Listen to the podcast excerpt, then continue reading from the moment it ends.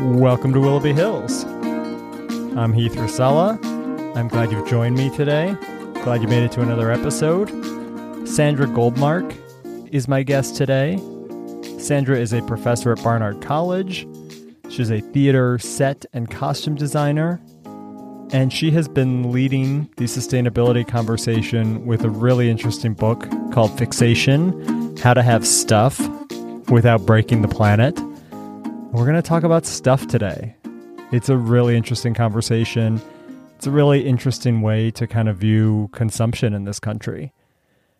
If you've been reading along with my newsletter at all, you probably know that I've been on this year long uh, no new clothes challenge. I'm about three quarters of the way through the year right now, and I did end up buying one new shirt, and I bought two thrifted shirts. But otherwise, I have not bought any clothes in whatever it's been, eight, nine months, something like that.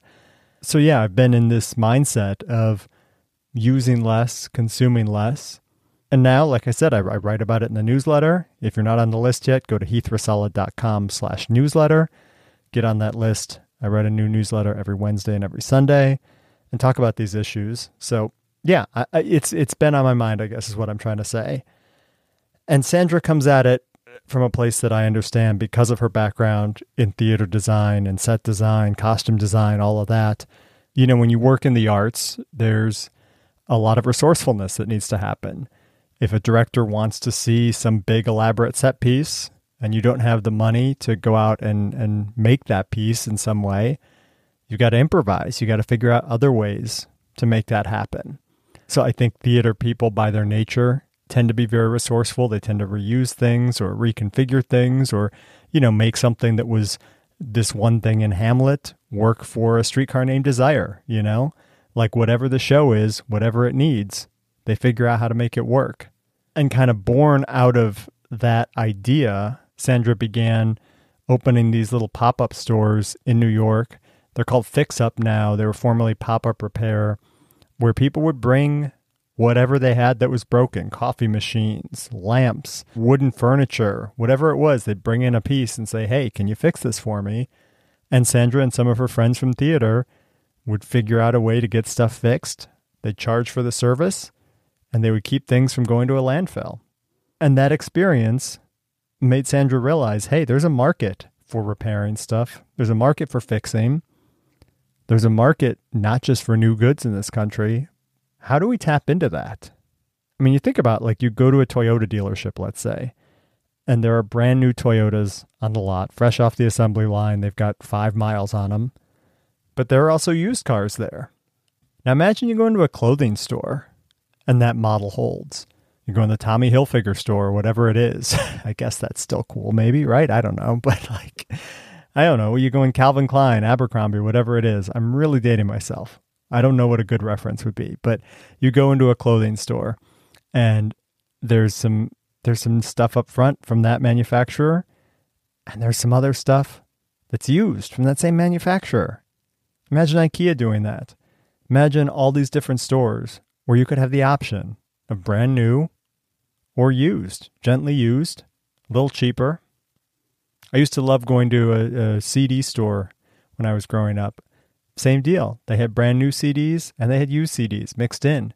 If it was really important to you to unwrap the plastic on that CD, you could get it brand new, but you could also get it used. So that's a big part of what Sandra's book ends up being about. How do we design in the first place for repair so that repair can be easier, can be done by consumers? How do we repair what we have? And how do we make the logistics of secondhand work? So it's not sifting through bins at a Goodwill and hoping that maybe you'll find something you want. But it's just as convenient, just as easy to click that Amazon button for a brand new as for a used. Gets there just as quickly. And it's keeping things in circulation that are still useful. We'll talk in the interview about the parallels that Sandra draws between her work and Michael Pollan's, but I, I definitely see it here. This reading this book, reading fixation, reminded me a lot of reading The Omnivore's Dilemma, of kind of realizing for the first time, hey, there is this problem, but more importantly, there is a solution. So keep listening. You'll hear how Sandra thinks about Michael Pollan and sort of where the parallels between food and stuff are. But that is really fascinating. And I got to say, too, it was interesting recording this interview because this is another one I did in my RV while I was down in Florida. And it was interesting just like being at Disney World and thinking about stuff because my mind kind of went to two different places. On the one hand, of course, there is the materialism side of Disney that, you know, the reputation of every ride exits in a gift shop. And that is 100% true. And there is so much stuff there. But on the other hand, like I get the resourcefulness of the theater there. And the stuff in there is going to break like all the time, probably, right? And in some cases, it's stuff that's been there since 1971 when the place opened. Like you go on It's a Small World, it looks the same as it did 50 years ago. And so, what does it take to keep that going? Well, it takes a lot of maintenance, it takes a lot of ingenuity. It takes, when a part breaks, somebody has to figure out how to fix it takes people maintaining the look all the time, repainting and, and keeping it keeping it looking nice. And that ties back to Sandra's work, Uh, both on like the theater side and being resourceful, but also on this idea of we need to treat the stuff that we have better and maintain it and keep it going. And so it was just interesting to to be at Disney World having this conversation with Sandra and thinking, wow, there are people working really hard and being really inventive to keep it's a small world or Space Mountain or whatever it is going and looking the same. While at the same time, right next door, there's a gift shop selling stuff that's probably going to get thrown away in, you know, a matter of minutes or weeks or months or who knows, but a lot of cheap disposable stuff. And I guess that's kind of where we are with our relationship to stuff. And I want to say too, and we'll talk about this, but Sandra does not want to shame people into not having stuff, and she acknowledges up front just how human it is to have stuff. So it's it's complicated, but she's got some great ideas. We talk a lot about them today, and a lot more of them are in the book. Fixation, how to have stuff without breaking the planet. All right, here it is, my conversation with Sandra Goldmark. I was really interested in reading the book of kind of the connection between theater and your background in theater and how that informs the stuff in our lives. I'm wondering if you could talk just a little bit about how you view the intersection of theater and and people's things. Sure. So as you kind of implied, as a as a theatrical designer, I learned how to make and fix and buy and choose all kinds of stuff. So I certainly have gained there the interest and ability in fixing things. But on a deeper level, working in theater as a designer made me think very deeply about stuff. I mean, that was my job, right? Is to choose which objects go on stage and learn to make those choices in a way that will help tell a story, that will yeah. help create a world, that will help define a character. And so I started realizing that off stage, we are also defining ourselves, our characters, our worlds with our stuff to some extent, perhaps less intentionally than a theatrical designer might or less yeah. obviously. But we're actually telling the story off stage as well. Yeah. And and what's interesting to me is you kind of have this thesis up front that stuff isn't necessarily bad and that like owning stuff is a very human urge. I think like that's for me anyways, it's it's this tendency to want to recoil and say, "You know what? I own too much and like forget it. I just want to I want to be a monk and strip it all away." But like that's not really practical and that's not really human, is it? That was for me, yeah, a huge realization as I wrote this book that it's hopeless and pointless to try to reject stuff. And it's depressing to start to feel like all stuff is bad and we're drowning in clutter. I had a lot of negative feelings around stuff, you know, especially when I was writing the book and everything was breaking and my house was cluttered. And then I realized this is not going to work. I'm a human being, right? Human beings need stuff to survive. It's part of who we are as a species. We make objects with our hands. Like this is a defining characteristic of our species. We can't survive without it. How long would you last? Like totally naked in the wild without even a little stone tool to, right. to get yourself some food. Yeah. Not long at all. So as soon as I realized like, okay, this is not optional. And it, it's funny that I even had to realize that, but I feel like we take it for granted in, in so many ways. But I realized this is not optional. And it can, in fact, it's a blessing. It can be quite joyful. Like food is not optional either, yeah. right? And food can be a source of anxiety, a source of stress, a way to freak out about how messed up the food system is. Or it can be a source of joy, a source of nourishment, a way to spend time with people and to like physically appreciate the beauty of the world as you put it in your mouth. And stuff is the same way. Like we need stuff to survive. And it, it can be a real source of joy in our lives. It can be a way that we define our identities, as I said before. So we shouldn't try to push it away. Like if you're into minimalism, good. Good on you. I'm glad that works for you. But if that doesn't work for you, that doesn't mean you have to, you know, feel guilty.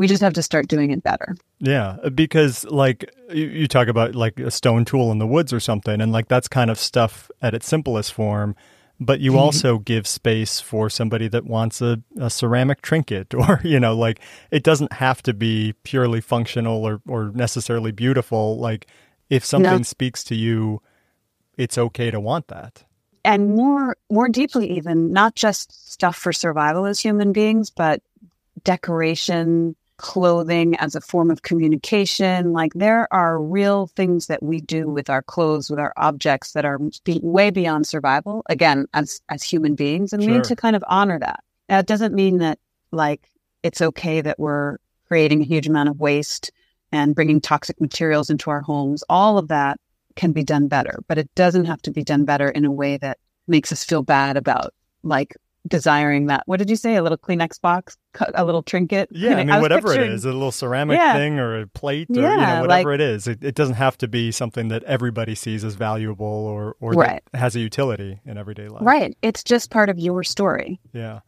And yeah, that's you, okay. Uh, totally. And, and, you drew the connection just now to food as well. And that comes up a lot in the book. And I, I almost see this as kind of an answer to Michael Pollan. You, you quote him a lot and kind of talk about mm-hmm. his eating philosophy and eh, kind of in my own journey, that's been sort of how I've progressed through this world of like it started with being very focused on diet and and being very conscious of what I was eating. And then that started to move into other places. You say okay well if I'm very intentional about wanting organic carrots maybe I should want organic cotton for my clothing too. You know like it's interesting just kind of those parallels. And I, am wondering just why you drew that connection between the work of Pollan and and your own work. And you know it was it was a very strong thread throughout the book. Yeah i really leaned on Pollan and broad more broadly as you say kind of sustainable food and agriculture for two reasons. First of all i feel like again in our society over the past 10 20 40 years there's been a lot of discussion and thought about what we eat and how that relates to our personal health, to public health, to climate health. I feel like that conversation is is more advanced than the food movement, is more advanced than what I call the stuff movement. Yeah. But at the same time, they're very closely related. It's about consumption, right? It's about materials that we extract from the earth, turning them into something beautiful or delicious with our hands, and then either putting it in our mouth for food or on our body and into our homes for stuff. And so the basic principles of searching for a joyful, healthy, good for the planet way of eating, those basic principles apply to stuff. And I felt like for people who are maybe a little bit new to this or feeling like, oh, it's overwhelming to think about all my clutter and all my toxic carpets stuffed with flame retardants and people being paid $3 a day to make my phone, like all of that overwhelm is something that Michael Pollan did a beautiful job at cutting through and saying there is a simple, joyful, common sense way to approach food. And I think there's a simple, joyful, common sense way to approach stuff as well. Yeah, I mean, you, you boiled down Pollan's um, kind of slogan about that. To your your iteration on it is have good stuff, not too much, mostly reclaimed, and then you add care for it and pass it on.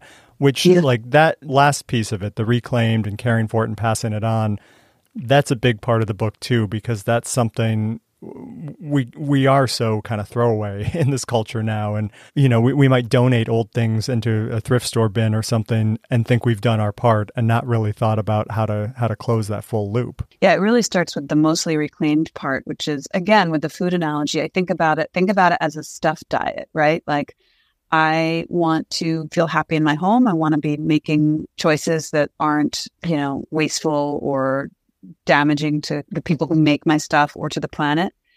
One of the major tools at our disposal is thinking about bringing more used goods into our life and less new goods. It's just so simple. Yeah. Kind of like the simplicity of being like, just eat mostly plants. Yep. It's not that you can never have meat or it's not that you can never buy a new item, but it's like thinking about how do I turn up the dial on high quality stuff, used goods whenever possible, and turn down the dial on like cheap new empty stuff calories. Yeah.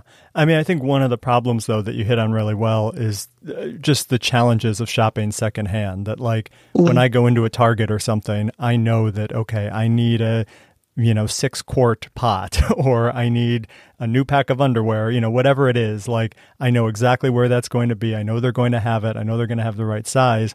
I mean, I'll tell you, just like I'm recording this in my RV right now, and I've wanted some cast iron cookware for in here and have been looking multiple times at several different thrift stores. It, not necessarily like just for that, but it's like while I'm there, let me see what I can find because cast iron's fairly easy to restore and, you know, it lasts forever.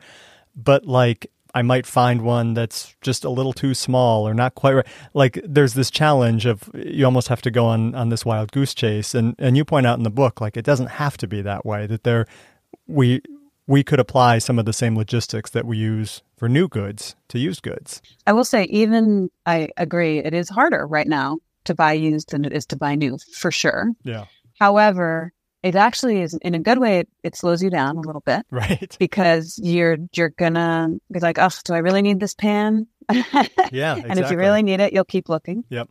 And the good news is that it has gotten easier every year since I started the repair shops, and even since I wrote the book. Every year there are new ways and companies and startups that are trying to address that question of what what you're calling, which is reverse logistics. Yeah. Which is right now, it's so much easier for you to buy a new cast iron pan than it is for you to find a used cast iron pan that's appropriate for your needs and the size of your home.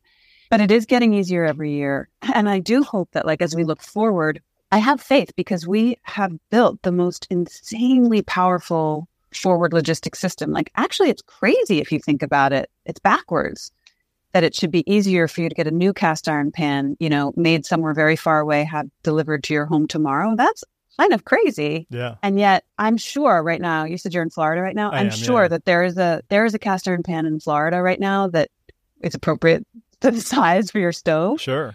And if we if we were able as humans to build that linear system, we can build a circular system where you could find that cast iron pan easily and get it delivered to your door. We just we're not quite there yet, but it's getting better every year. Yeah, but I mean you talk about the logistics side of it, but also the potential economic side of it. That like you talk about IKEA a lot in the book and the idea mm-hmm. as you're just saying that like it's a lot easier to flat pack furniture and send it halfway around the world than it is to buy a used piece of furniture at IKEA. And you talk about the potential economic opportunities for an IKEA or a Patagonia or companies like that that want to bring used goods into their stores or maybe have repair options as well and actually charge for that. That's something that we don't think about now. We think of economic progress as, as purely being buying new things and, and shopping for new things. But there is a major economic opportunity as you present it for secondhand as well. A huge one. Um, so Juliet Schor is this economist from Harvard, and she wrote that either we have to grow less or we have to grow very differently. Yeah.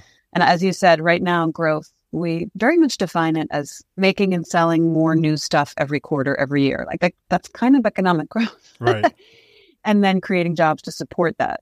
But if you begin to think about growth as more of a diversification strategy of saying, I'm going to sell some new goods, I'm going to sell some used goods, I'm going to repair some goods, then you have, as in nature, a more resilient business model where instead of just one source of revenue and one definition of growth, you have multiple ones where you can offer new goods, you can offer service, you can offer upgrades. It's a more resilient system, just like in nature. If a, if a system has kind of multiple ways of surviving or multiple plants and animals that, that fulfill the needs of the system, it's more resilient. So I think circularity and companies that are leaning into this are actually setting themselves up for success economically in the short and long term. Yeah. I will add there's one thing that I'm seeing like and, that's emerging that I is like distressing me a little bit as I feel like some companies are are seizing the economic potential of circularity, but they're seeing it as an add-on. Mm. Like, here's my existing revenue stream. Let me add resale and repair on top. Yeah. And we need to be very clear if we are going to make a dent in emissions and waste and habitat reduction, it's not just an addition, it has to be a replacement. Yeah. We have to make and sell less new goods. And right. there's very few companies that are out there trumpeting that. So that'll be the next wave of somebody saying, I'm I'm replacing my new sales with repair, not yeah. just adding. Right. On the repair piece, I want to talk about these pop-ups that you were running in New York City because that's a piece of the book as well and it's it's a fascinating notion. So basically, it was you and, and several of your theater colleagues that would a lot you'd have these pop up businesses. People would bring things to you, and you would help repair them.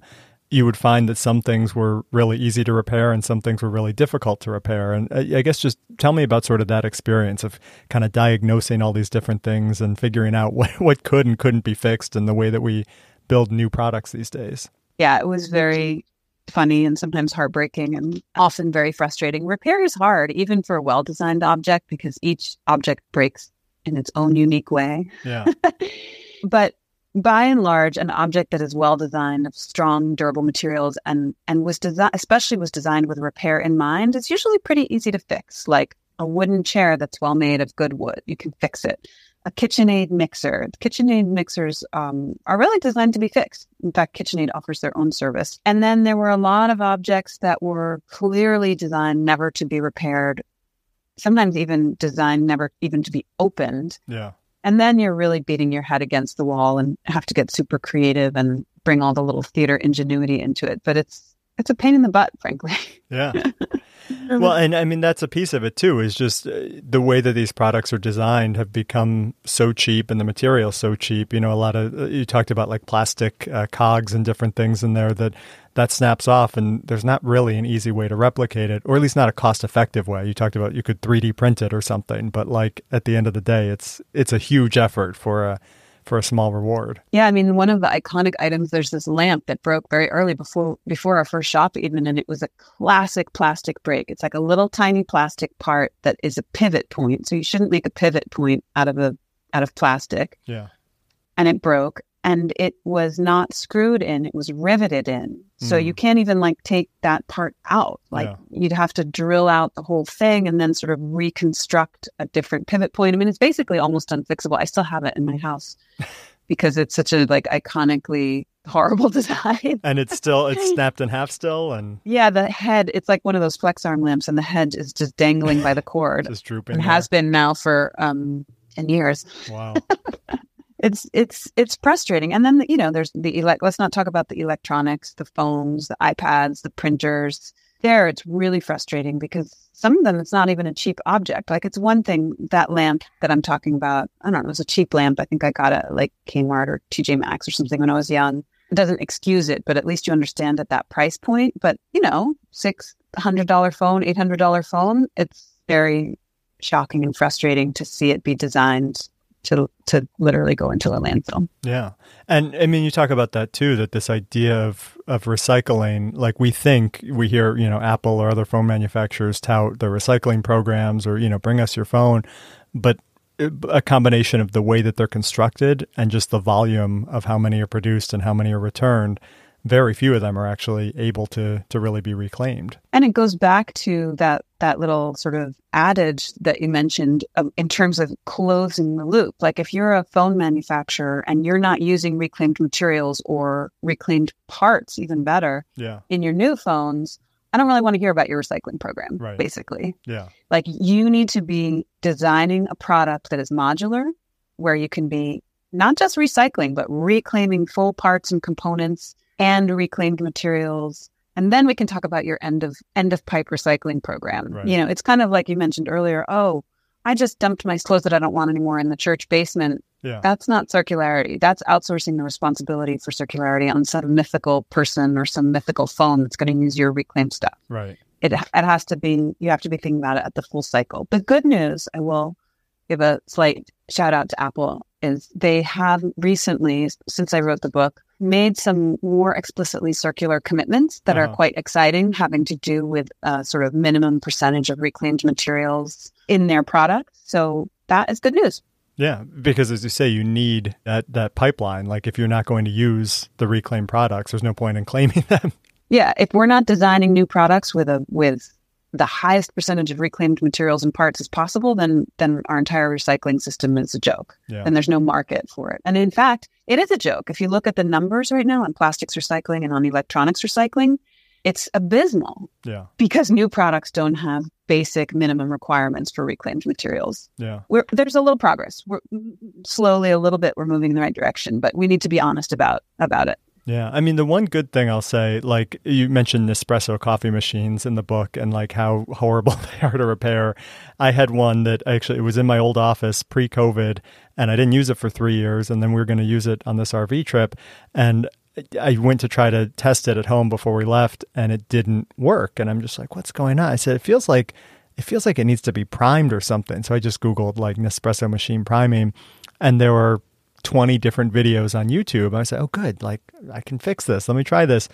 None of them have you go through the inside. They're all these kind of weird, like, you know, workarounds of you know try inflating a plastic bag and pushing down in the reservoir like i literally tried four different ones i finally there was a woman that was using like a, a thick boba tea straw and was blowing into the like water inlet and that ended up working but i, I, I was literally like I, I saw the video i said okay, where's there a boba tea place? Like, because I don't have a thick straw. I went down to my basement and found like some pipe or something that was just wide enough. It needed to be thicker than the regular straw, but it was like I wanted it's to insane. stick with it. Uh, yeah, and I wanted to stick with it out of stubbornness of just like, you know, I'm going to do this and I'm going to fix this. But it was literally four different fixes, all completely unrelated of like, try this to get your Nespresso machine to work again.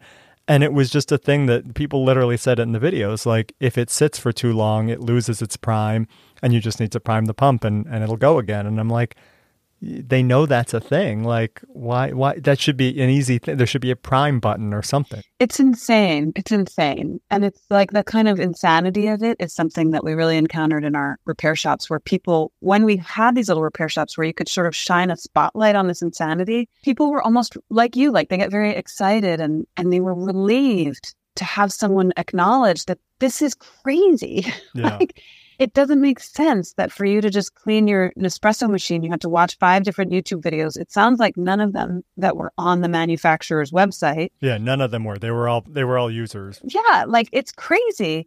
I think that was one of the fun things about this these repair shops is it was this collective moment where every community we could go into, people could be like, "Yeah, this is stupid and messed up," and I it doesn't even make me happy. Yeah. Like, in addition to the ridiculous amount of waste, in addition to the emissions caused by manufacturing all this unnecessary stuff, in addition to the kind of, you know, all of the big global questions, like on a very personal level, people felt that cognitive dissonance of like, this system is cuckoo and and and I don't even like it. I don't want to throw away my Nespresso or my vacuum, my lamp because of one tiny broken part. Yeah. I want to fix it.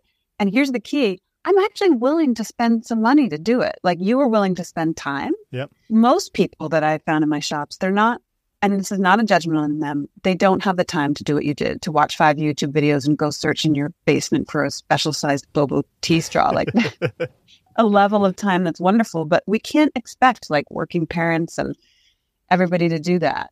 But they are willing to spend a little money. Yeah. So this is where the economic argument comes in, which is like Nespresso should be capitalizing on that, on your your urge to fix it, your willingness to spend time or money. And that's okay. Again, like it's okay to charge people a little bit for some service. Yeah. And I think we all need to acknowledge that this system, this kind of linear, wasteful, crazy YouTube video Bobo tea straw system is just not right. Yeah.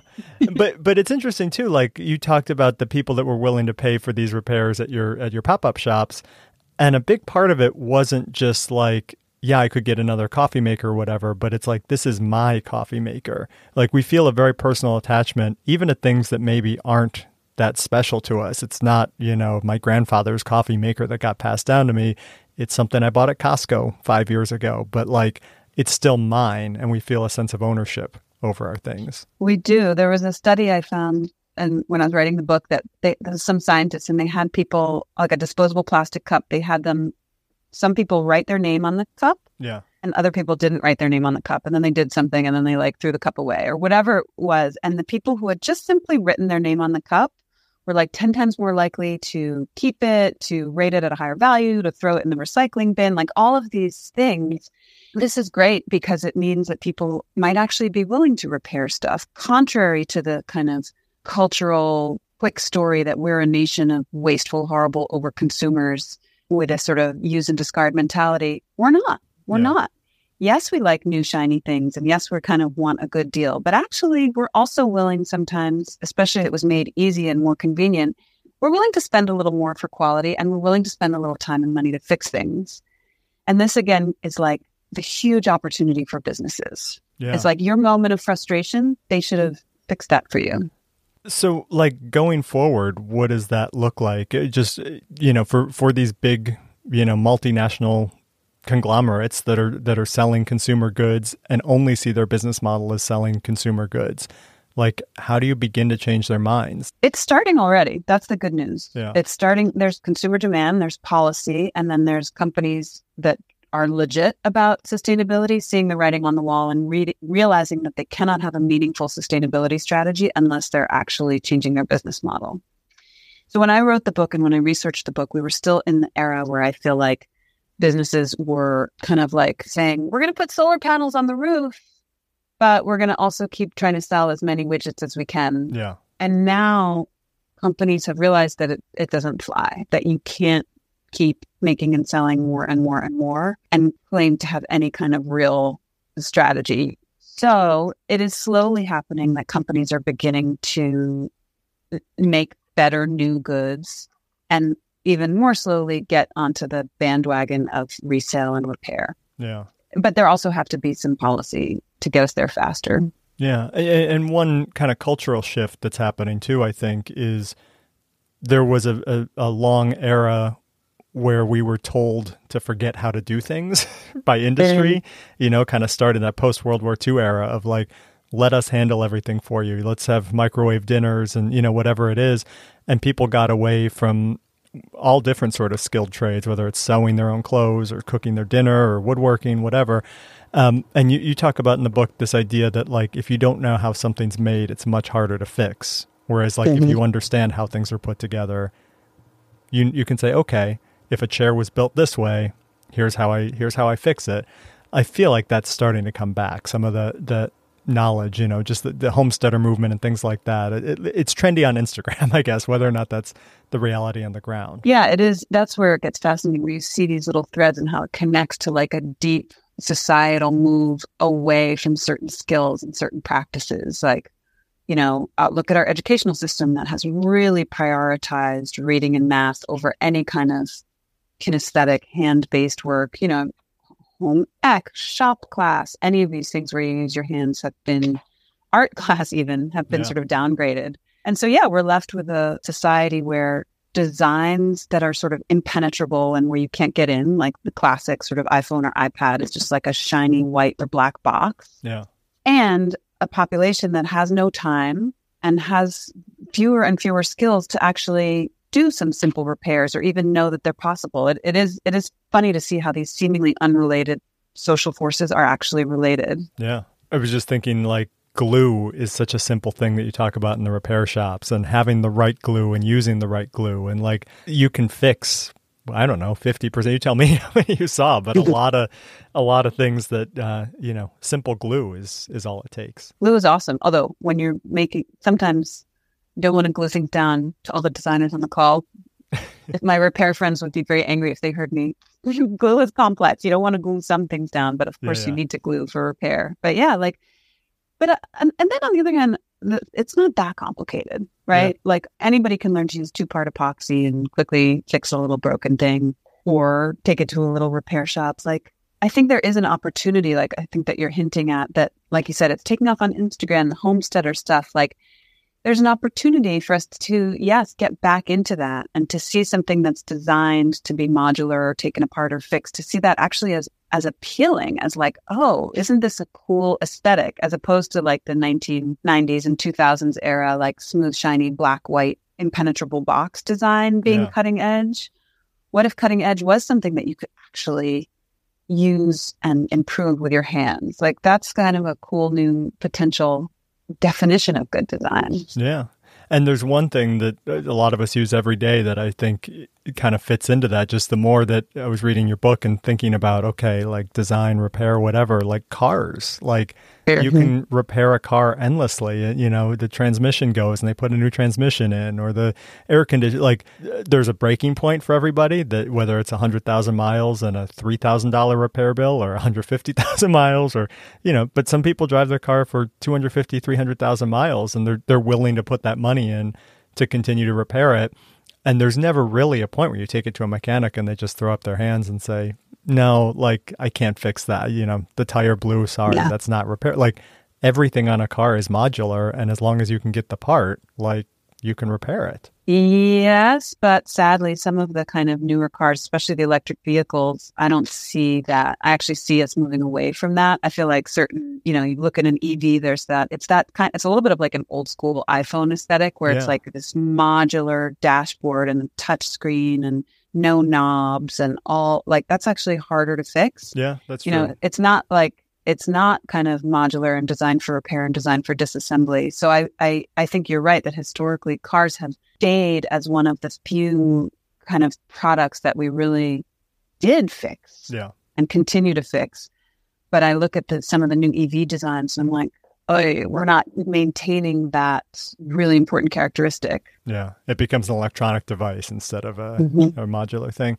Um, exactly kind of wrapping it all up, I guess, like even if individual consumer sentiment shifts, like I, I still think about just, you know, fast fashion or like you hear the, the stories about uh, brands just burning, you know, tons of, of unsold clothing or, you know, whatever it is, like just peak stuff. It feels like it still continues to happen whether or not there's consumer demand for it. And I just wonder, like, do you see that shifting anytime soon, or, or what do you think it's going to take for that to shift? Because it just feels like it, it continues to happen, and and that mm-hmm. cycle mm-hmm. is there whether or not we want to opt into it. Like somebody's always going to be buying stuff. I feel like you're sort of asking about how do we get there? Like, what are the real levers for change to actually get to a healthier system? Yeah. And I think that they obviously that's the million dollar question for all climate related issues and all questions of like equity. And I think there's a number of really big levers. We need to have much stronger regulations around mandatory recycled or reclaimed content, extended producer responsibility. Like there's a whole bunch of legislation that's more advanced in Europe and is beginning to happen in the United States, right to repair. Yeah. So we need to set some some standards. I think we also need corporations on their own to continue to get serious about sustainability strategies. Like they shouldn't be just sitting around waiting for the legislation. And I think we need consumers to really shift their spending patterns because they, in the apparel sector, like resale has been growing much faster than traditional retail. Yeah. And boy, are those companies noticing. Yeah. And there's one big lever here that I think is like incredibly important and may not be obvious, but it has to do with international labor standards. Mm. We need people in manufacturing countries to be fairly compensated for making all of this stuff. And we need for the prices of the, our goods to re- reflect those fair wages and reflect the true cost of extracting all the raw materials. Yeah. This is a little bit of a lightning rod because it means that new goods have to be more expensive in places like the United States. Sure. Where we're where we're consuming far more than our fair share of resources. And this is not a popular thing for, you know, no politician is going to stand up and say, I think goods need to be more, new goods need to be more expensive right. in, in your neighborhood. Yeah.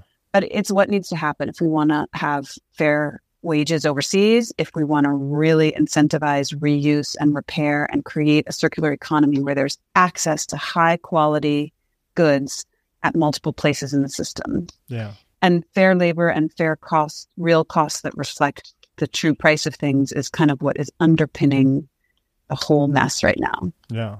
Well, I mean, it's to go back to the car analogy, like there is that system, right? Of like, if you can afford it and you want it, there are $75,000 cars or $30,000 brand new cars. Or if you have $10,000 mm-hmm. dollars to spend, there's a used car available. Or if you have $3,000 to spend, there's, you know, a really old used car available. But like, at the moment, a lot of places in, in America, you need a car to be able to get around and, and operate and things. But like having all those different costs available gives you the options. Whereas, like, you know, if you go and buy a shirt at Target and it's 20 bucks and like that is what it is. Whereas, you know, if you had a, a shirt that was actually 40 or $50 and then you had used options that, okay, well, I can't afford the $50 one, but I'm going to buy the $10 used one. Like it kind of, uh, that that market corrects itself. Right. And that needs to be not stigmatized. Secondhand goods shouldn't be like, oh, a fallback or sort of less appealing option. It needs to be a sector of the economy that we recognize how important it is and support it and and use intentionally as a strategy, both to reduce emissions and to create local jobs and to create access to high quality goods. Like our whole thinking about stuff over the past, God, I don't know how long, probably 100 years, has been cheaper and cheaper and cheaper new goods. We've had a very singular strategy of what the, the ultimate good is here, which yeah. is low price, easy access, high volume. And that is just not going to work. All right, there we go. Sandra Goldmark. Make sure you check out Fixation How to Have Stuff Without Breaking the Planet. Really good read. My 10 year old actually picked it up and loved it and has been reading it as well. Really eye opening, and it has definitely changed how I think about good design, what I want in something when I purchase it brand new. And it's also opened me up to being a lot more willing to buy used goods like you don't need the new set of drinking glasses from Walmart or Target. There are millions of cool drinking glasses on the shelf at Savers or Goodwill or whatever it is.